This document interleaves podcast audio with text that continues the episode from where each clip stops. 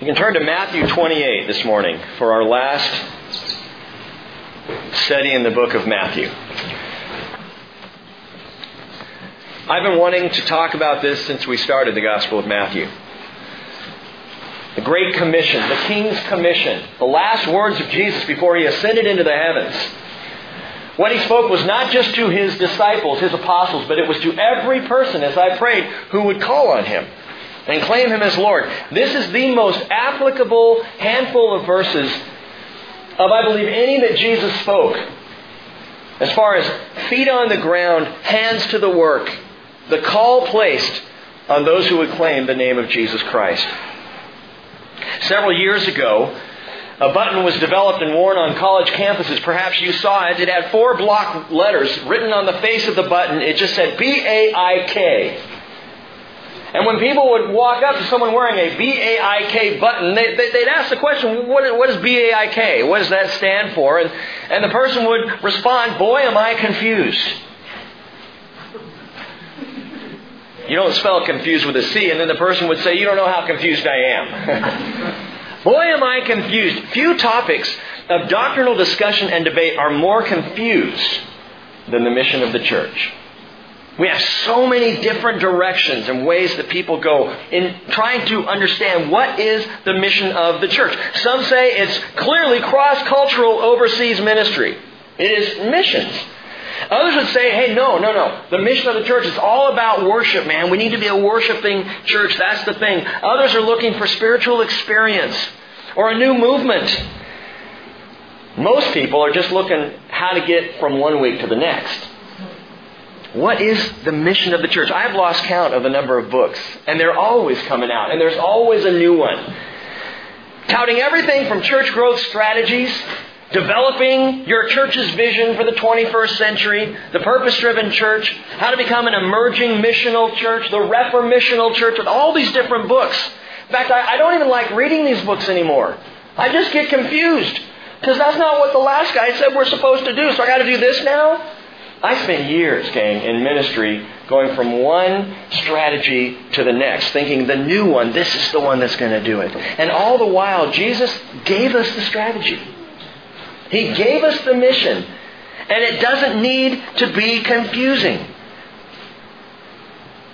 Meanwhile, while we struggle in the church to figure out what this mission is, if the unchurched, unreached, unbelieving population of the United States alone ever formed their own country, it would make up the world's 11th most populous nation.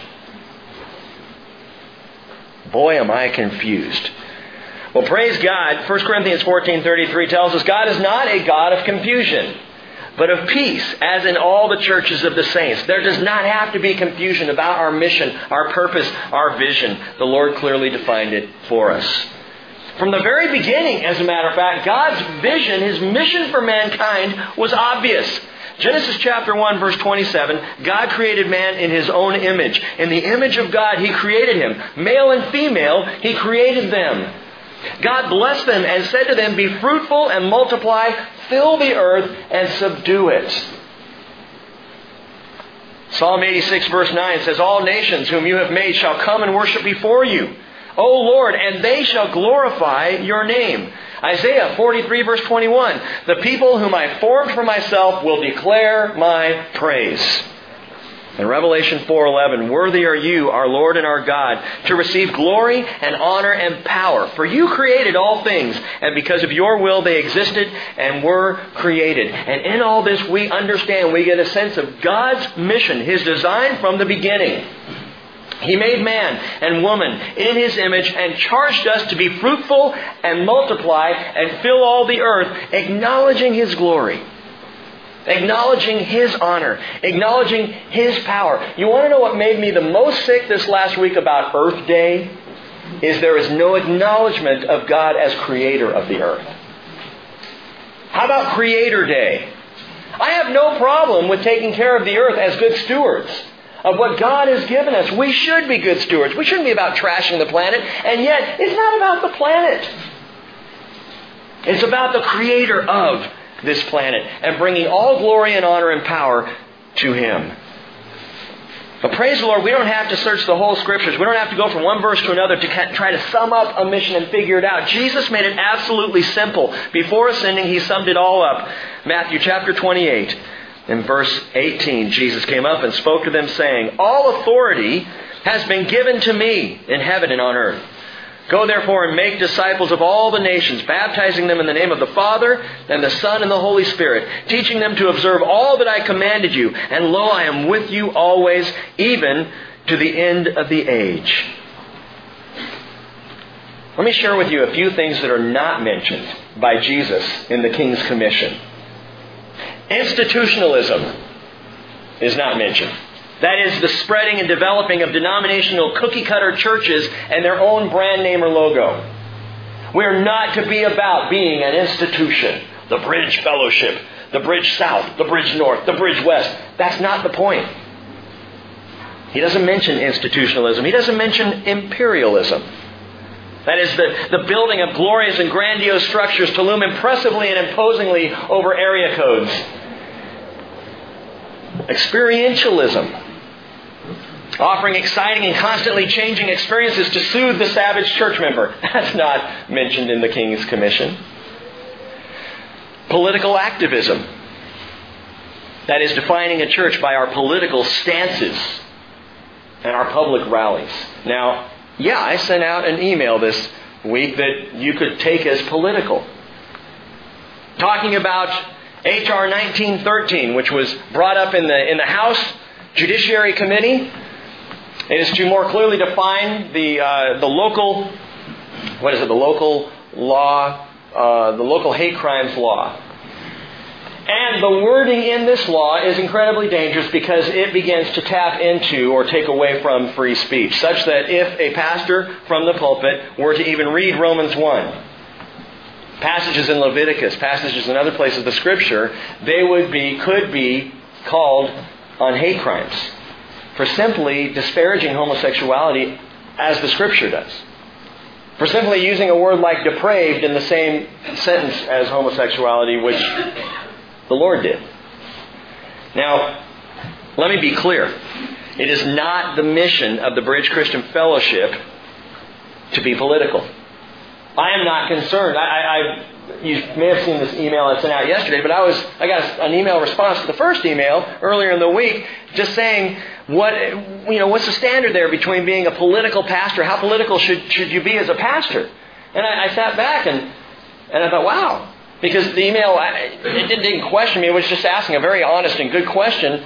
You know, I've noticed that you're pretty politically active. And I went, really? I didn't think I was. Mean, I, you know, I mean, I know I tell some jokes. and I obviously have my own political convictions, but that's not the point of our meeting. And if you think it is, and if you think that this church has to be bound to or tied to one political party or another, you're completely wrong. That's not why we're here. Jesus said nothing about that in the King's Commission. His mission is far grander, far more life altering than how you vote. I just think how you vote should be impacted by your faith. So he doesn't preach or teach institutionalism or imperialism or experientialism or political activism. And he doesn't also, note this one, he doesn't talk about relevant culturalism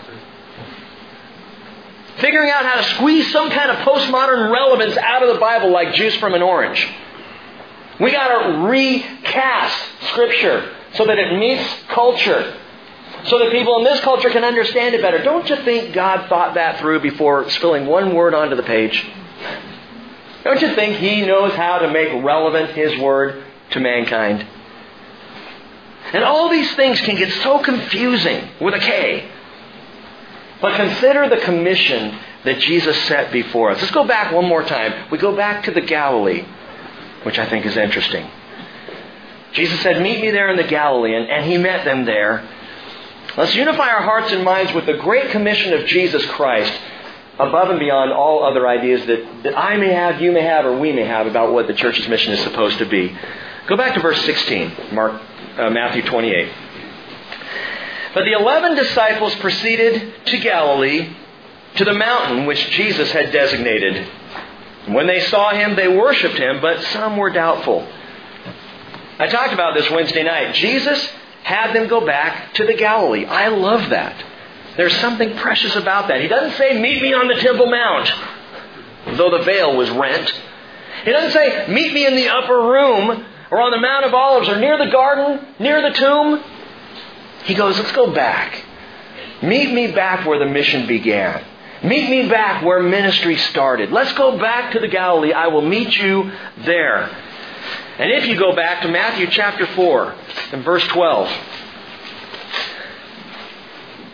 we're told that Jesus, when he heard that John had been taken into custody, withdrew into Galilee. And leaving Nazareth, he came and settled in Capernaum, which is by the sea, in the region of Zebulun and Naphtali. This was to fulfill what was spoken through Isaiah the prophet. The land of Zebulun and the land of Naphtali by way of the sea beyond the Jordan, Galilee of the Gentiles. The people who were sitting in darkness saw a great light. And those who were sitting in the land and shadow of death, upon them a light dawned. And from that time, Jesus began to preach and say, Repent, for the kingdom of heaven is at hand. And we're told in verse 18, Jesus was walking by the Sea of Galilee. He saw two brothers, Simon, who was called Peter, and Andrew, his brother, casting a net into the sea, for they were fishermen. And he said to them, Follow me, and I'll make you fishers of men. Immediately they left their nets and followed him. Going on from there, he saw two other brothers, James the son of Zebedee and John his brother, in the boat with Zebedee their father, mending their nets, and he called them. Immediately they left their, the, the boat and their father, and they followed him. Back to the place of original calling. This is where Jesus wants to meet with the apostles. Remember where it all started, boys? Let's go back there and think about what really happened. Because I'm convinced the apostles had missed it. Jesus had given very clear parameters to the mission that they were supposed to be on. But after the death and the burial and even the resurrection, they were kind of confused, a little unsure. And so Jesus took them back to the place of the vision. God's going to do that from time to time with you. He's done it with me. He will take you back to the place of your original calling. You see, we can get real wrapped around the axle about what we're involved in or engaged in right now. My new mission, my new church, my new ministry. And so I'm doing this stuff. And we start to veer off the path of where God originally called us. And so he'll say, Rick, why don't you come back to the Galilee? Do you remember how it all began? Do you remember the first time we sat and talked about these things? Go back to the Galilee. Colossians chapter 2 verse 6 says, As you received Christ Jesus the Lord, so walk in him. Having been firmly rooted, and now being built up in him and established in your faith, just as you were instructed, and overflowing with gratitude. And I'm convinced the Lord would have us return to the place of our calling from time to time, if for no other reason to remember our excitement over what was happening in our lives. To see the change in us that, that God wrought how He pulled us out of darkness and into light. And in that moment, you remember when you gave your life to Jesus? You were pumped. Yes, this is what it's all about. And then life starts to happen. And then ministry starts to happen. And our focus begins to get muddy and confusing. And I think the Lord would say, go back to the Galilee. Go back to the place of your calling. Not, not the physical location necessarily, but the place of your heart. Go back there. Meet Jesus there. Worship Him there. They did that. When they saw Him, they worshiped Him, but some were doubtful. What did Jesus do with the doubtful? Hammer them? Get on their case? Come on, you guys. What do you think this was all about? Did he guilt trip them? I can't even believe after what I just went through the last weekend that you guys are doubting me now. I mean, if that's the way this is going to be. What did Jesus do? Point out their spiritual immaturity or their need to get with the program? Acts chapter 1 verse 3 says, To these apostles he presented himself alive after his suffering, by many convincing proofs, appearing to them over a period of 40 days, and speaking of the things concerning the kingdom of God. Jesus is a real PK. He is a real patient king. And He works with us and deals with us where we are at. By the way, when you find yourself getting impatient with someone else in the church who may not be as spiritual as you are, I know it's hard to imagine. but when you come across someone who's just not clicking the way you're clicking or the way you believe they should be, and you're watching them behave in such a way or act in such a way or do certain things, and you're thinking, They really need to grow up. When you find that person in your life, I recommend you read Romans chapter 15. Let me read this to you. Paul said, Now we who are strong ought to bear the weaknesses of those without strength and not just please ourselves. Each of us is to please his neighbor for his own good, to his edification. For even Christ did not please himself, but as it is written, the reproaches of those who reproach you fell on me. Let me read that again. The reproaches of those who reproached you fell on me.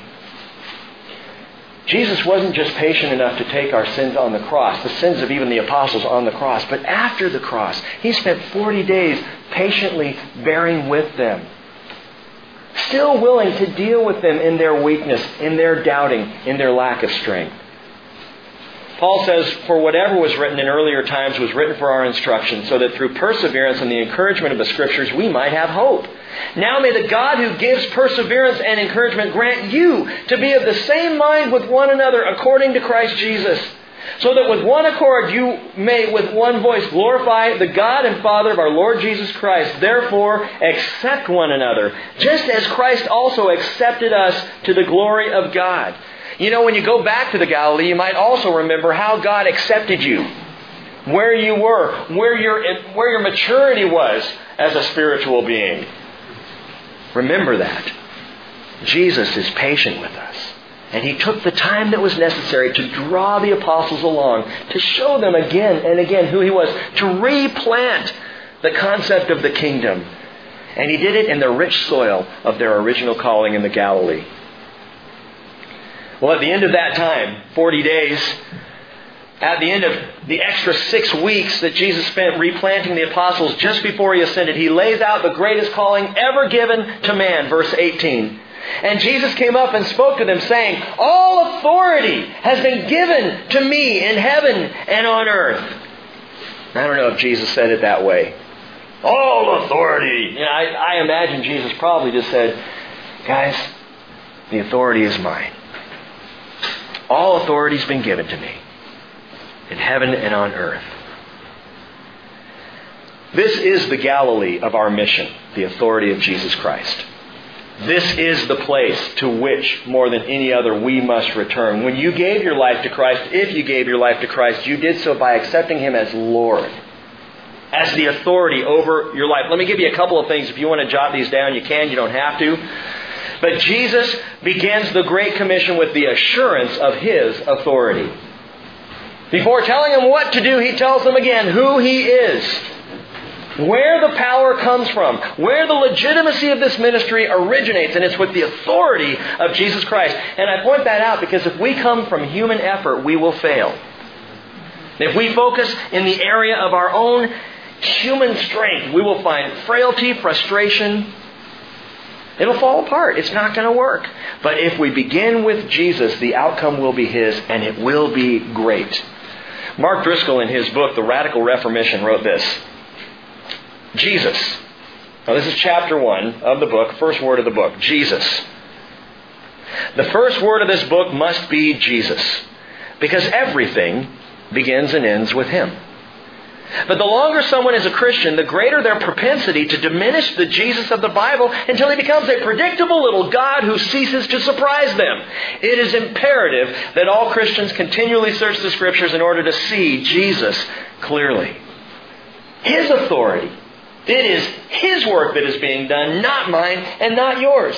And not someone else's idea of what it's supposed to look like. It is the authority of Jesus Christ. The Roman centurion understood that, didn't he? Remember the story? He comes up to Jesus, sought him out in order to have his servant healed. And he knew he had faith that Jesus could do it. And he comes to him, and he says, Lord, I want you to heal my servant. Matthew chapter 8, verse 9, Jesus said to him, or verse 7, sorry, he said, I will come and heal him. Okay, show me. What, which way to your house? The centurion said, Lord, I am not worthy for you to come under my roof, but just say the word. Say the word, and my servant will be healed. Now I love this. Listen to this man. For I also am a man under authority.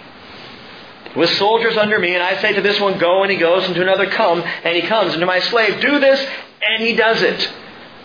And Jesus, when he heard this, he marveled And he said to those who were following, Truly, I say to you, I have not found such great faith with anyone in Israel. What's so faithful about this centurion? He understood the chain of command. This military officer understood how authority worked, and he knew Jesus had the authority to heal. He said, I'm under authority too. I understand this, and I know you've got the power. You don't have to come to my house. Just say the word, and it'll be done. Because I know you have the authority to do so. What a great thought. You're dealing with someone in your life. You would love for them to come to know Jesus. You know what you ought to be praying? Lord Jesus, say the word. Say the word. I don't even have to go to their house. I know. Say the word that they might be healed. Say the word that they might hear you. Say the word, Lord. Jesus begins the Great Commission by assuring his apostles that he has all and absolute authority. And I'm pretty sure they needed to hear it. And so do I. It's just like him. He gets their doubts. He understands their qualms, their uncertainties, their inferiorities. He gets all of it. So before again telling them what to do, he assures them of the power to do this. Now you might ask the question, well, wait a minute though, what does Jesus mean all authority has been given to me? Pastor Rick, you've said that Jesus is God. Is he God or is he not? And if he's God, he would have the authority. So why would he say, All authority has been given to me? This is a mind blowing truth. It means that Jesus earned it. He earned the authority. He earned the right. Stay with me here. Innately, we know he had it before he ever set foot on the earth. Being God, he had all authority.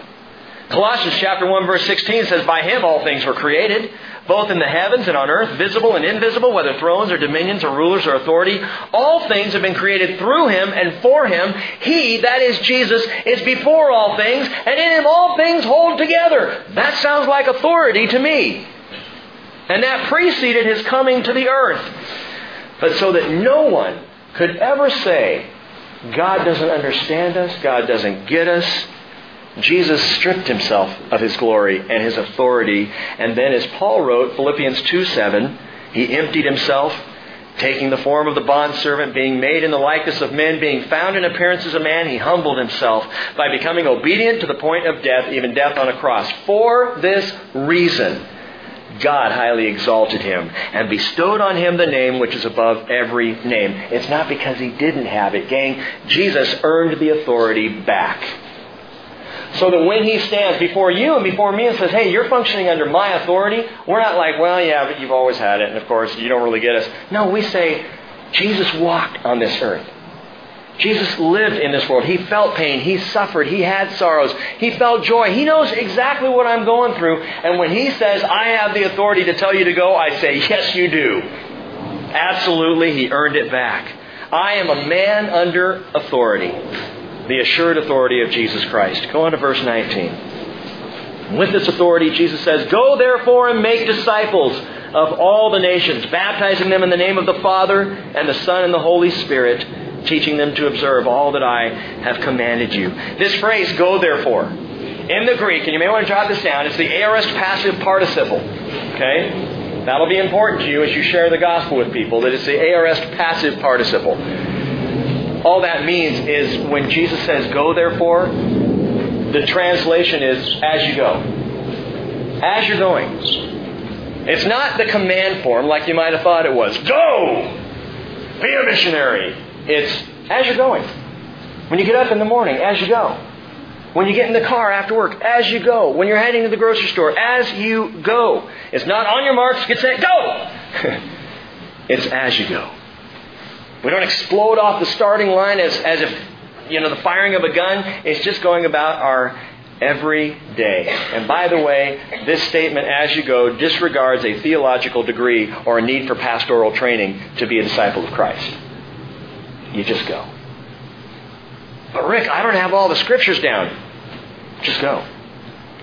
But Rick, I'm not sure exactly. I haven't gone through a program of training in evangelism to, to make disciples. Just go. Do you love Jesus? Well, yeah. Is he your Lord and Savior? Well, yeah. Tell people about that. As you go. As you go, he says, make disciples. And this is the command form. Make disciples. In the Greek, it's mathetuo, make disciples. And gang, listen, it's the only verb in the Great Commission. The going, the baptizing, the teaching are, are, all participles. In other words, they are all components of the primary command. You put make disciples up here, baptizing, teaching, and going are all aspects of making disciples. The issue in the Great Commission, the King's Commission, is to make disciples. Number two in your notes, that is the centrality of his commission. We have the assurance of his authority. This is the centrality of his commission. It's what it's all about. Now, the Jews would have understood to some extent. Every rabbi had his disciples. Every rabbi would call apprentice students and they would walk with him and be taught by him and spend time with him. And they would, after a while, begin to take on some of the characteristics of their teacher. And that's the purpose. You and I are disciples. We're disciples of Christ. The moment we give our lives to Him, we say, We're going to walk with you, Jesus. We're going to sit with you around the campfire. We're going to have dinner with you. We're going to be on journeys with you. And as we go with you, our discipleship is going to increase, and hopefully, prayerfully, we're going to take on the characteristics of our rabbi. We're going to look more and more like Jesus. John 13, verse 12, Jesus, when he had washed their feet and taken his garments and reclined at the table again, said, do you know what I've done to you? You call me teacher and Lord, and you're right, for so I am. If I then, the Lord and the teacher, wash your feet, you also ought to wash one another's feet. I gave you an example that you should do as I did to you. John 13, verse 20, he said, Truly, truly, I say to you, he who receives whomever I send receives me, and he who receives me receives him who sent me. When you go as a disciple of Jesus, wherever you go, as you go, you make disciples because you are like Jesus who made disciples. Was the primary reason he spent those three years with the twelve, to make disciples out of them, and you are called to the exact same thing. And this happens as the disciple remains in the presence of the teacher. One of my favorite verses in Scripture, Mark 3, uh, 3 verse 13. It tells us that he went up on the mountainside and summoned those whom he himself wanted and they came to him. And he appointed twelve so that they would be with him. And that he could send them out to preach and to have authority to cast out demons. But I love this. It's so that they would be with him that he called them.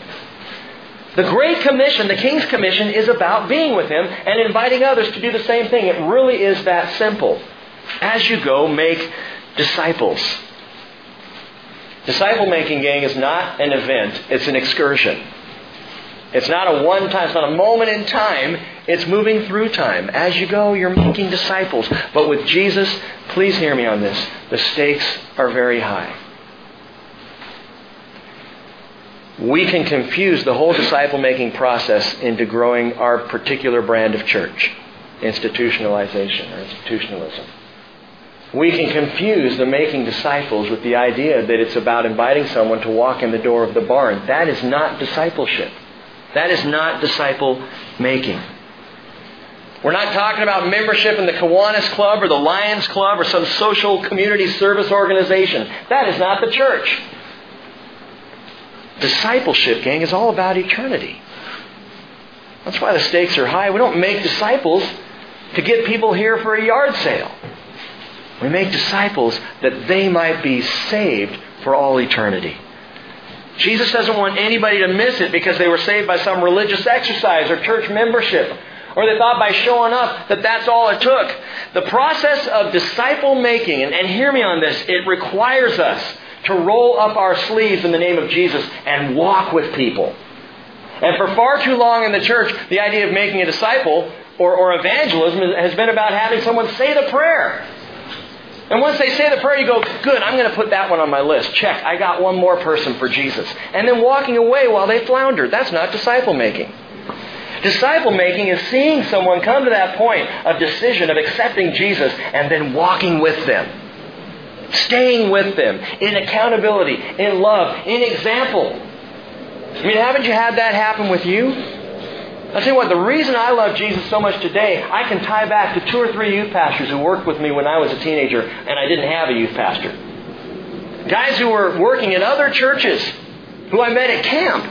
And then through the year would call and, and talk to and drive up and visit their youth group and, and talk with. And they stayed with me. They walked with me. And we all have had friends and family around that, that have done that. That's what it means in making disciples.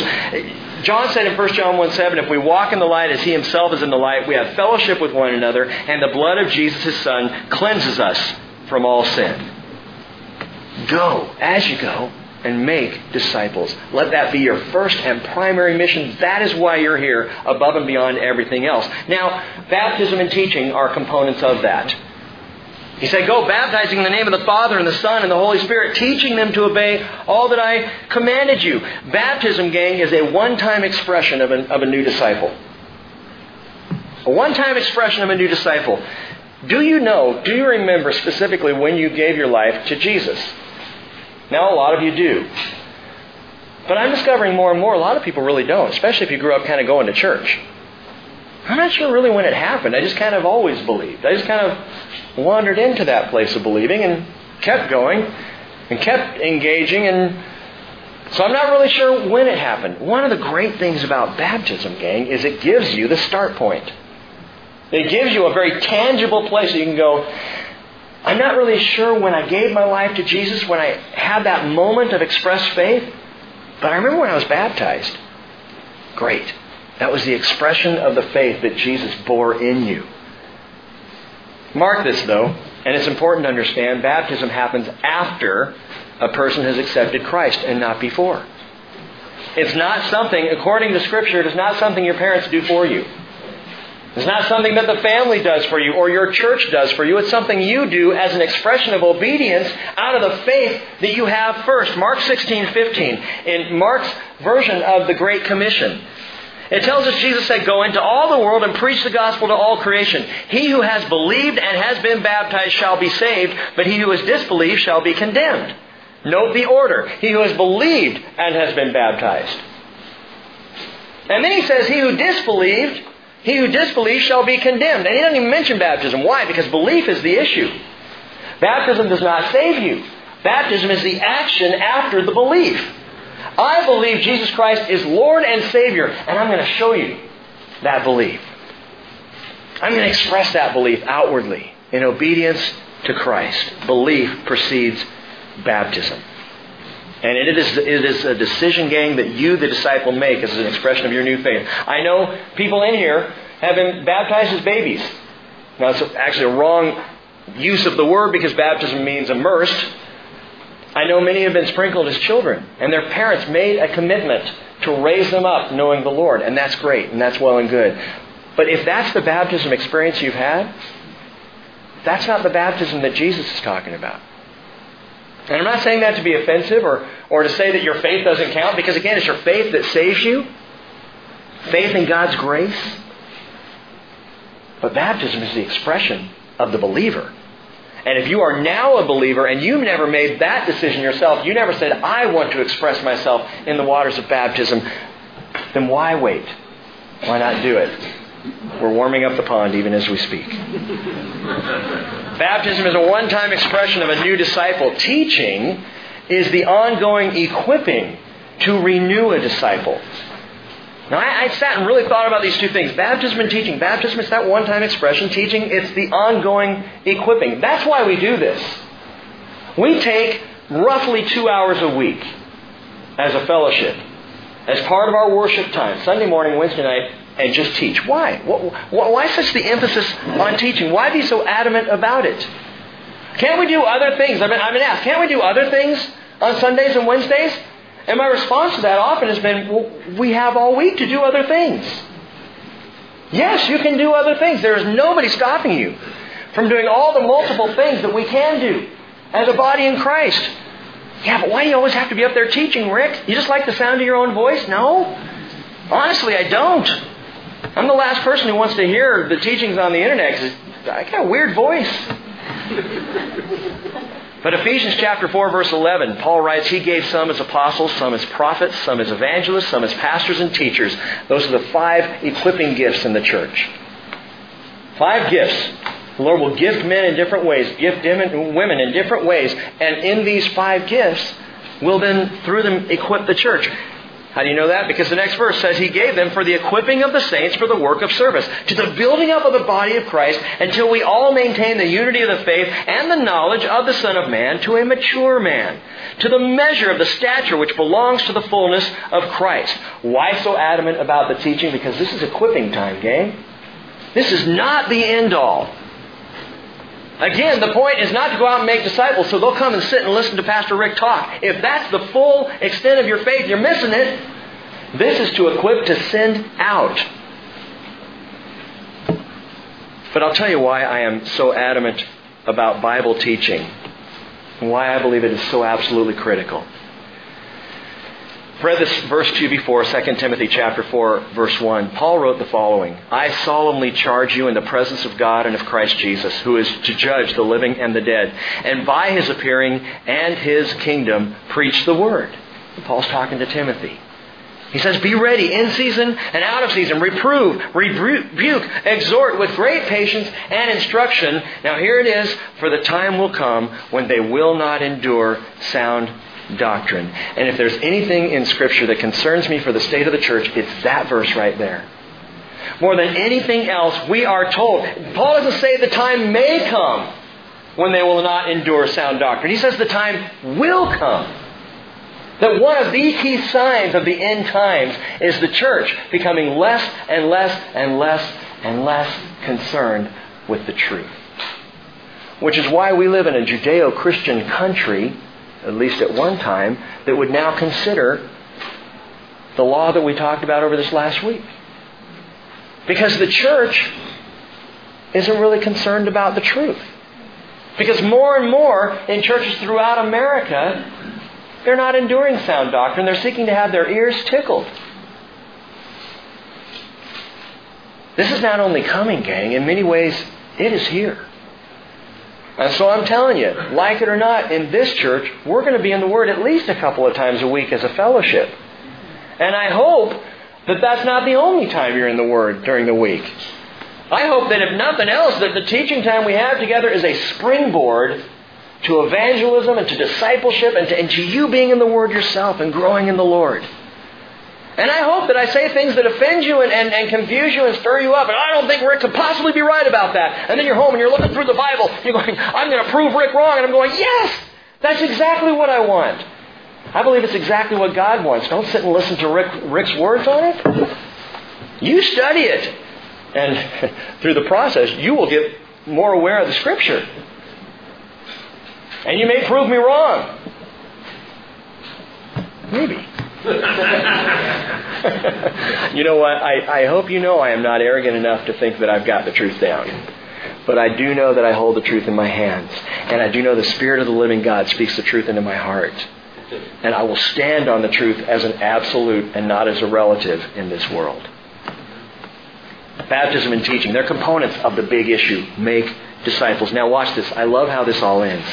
He begins with the assurance of his authority. He expresses the centrality of his commission. And then he states the intimacy of his involvement. And lo, I am with you always, even to the end of the age. Have I shared the, the one about the priest who was really freaking out and he was flying in the airplane and he just didn't like flying and very nervous and the stewardess came up to comfort him and she said, you know, uh, doesn't the Bible say something about that I will be with you always? And he says, No, it says, Lo, I will be with you always.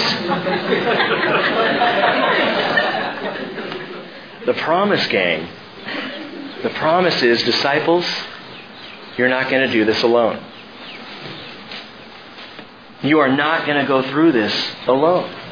Hebrews chapter 13, verse 5, He Himself has said, I will never desert you, nor will I ever forsake you. Guess what? People will. Jesus won't. You are going to find yourself, mark my words, you're going to find yourself at some point feeling alone in your faith, but you are not alone. I will never leave you or forsake you. The Hebrew writer says, uh, so that we may confidently say, The Lord is my helper. I will not be afraid. What can man do to me? And the greatest news about the King's Commission is this He calls us to go, but He goes with us. And it's still all about being with Jesus. You're not sent off without Him. Man, from our peaceful Galilees to our intense Jerusalems, from our temptations in the wilderness to our trials before the enemy, Jesus has been there and Jesus will be there with you. Always. He says to the very end of the age. Well, when exactly is that? Well, it's at least seven years after you and I go home. Because the end of the age, gang, marks the beginning of the next age, which is the millennial kingdom, where Jesus comes back and establishes his rule and reign for a thousand years on the earth, fulfilling all of his promises to Israel and his guarantees in Scripture. This age ends as that one begins, and according to Scripture, the church has been caught up before that happens. Before the tribulation of seven years, but until the time when He calls us up, and even beyond that, Jesus has promised to be with us to the very end. He will not leave you. He will not forsake you. He says in John 14, 18, I will not leave you as orphans. I will come to you. I didn't understand uh, what Russ and Kathy went through as they waited to adopt Moses. I didn't get it. I knew that there were there were you know, passport problems. I knew that they had been told by Ghanaian officials, you will never take this child out of this country. And I prayed for them, and I heard for Russ and Kathy as friends of mine, but I did not understand how it felt until the time started to wear on with us. Until weeks turned into months. And I remember the first time I thought about Jesus saying, I will never leave you as orphans, I will come to you. And in my life, I have never felt that more passionately, more powerfully than I have in these last months. We would send letters off to Naomi and Anna Marie and David, though, you know, he can't read. But we would send letters to them, and as we sent those letters, our hearts were just, We are coming. We are coming to get you. We will not leave you.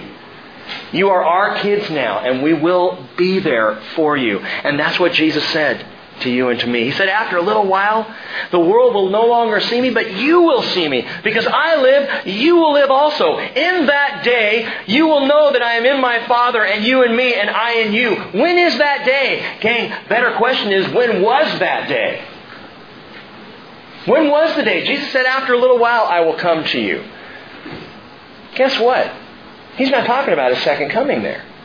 He is talking about that day, he said in Acts 1 8, when you will receive power when the Holy Spirit has come upon you, and you'll be my witnesses both in Jerusalem and Judea and Samaria, even to all the remotest parts of the earth. He said to the apostles, I'm going to be gone for just a short time. How long was that? Ten days. There were ten days between when he ascended and when his Spirit was poured out on the apostles.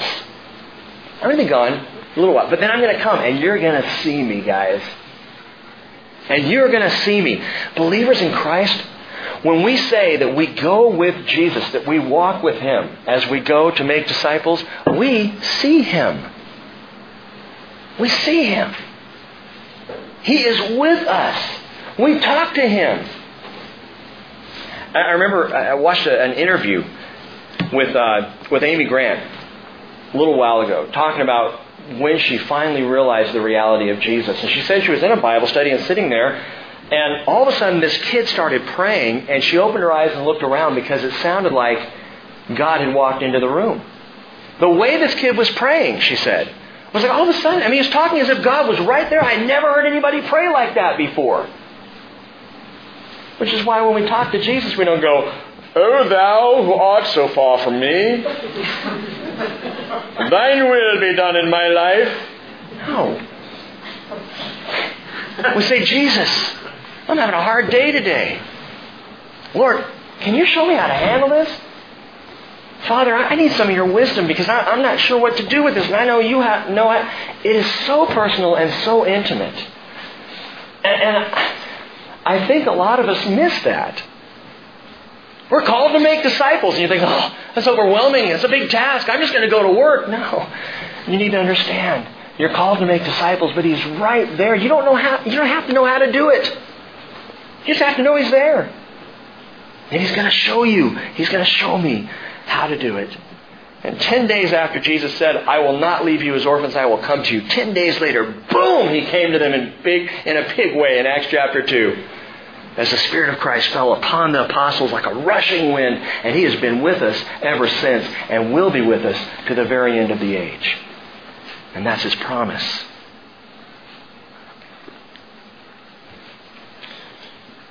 Now, everybody listen here for a second. If your Bibles are open, you can close them and just give me a second longer.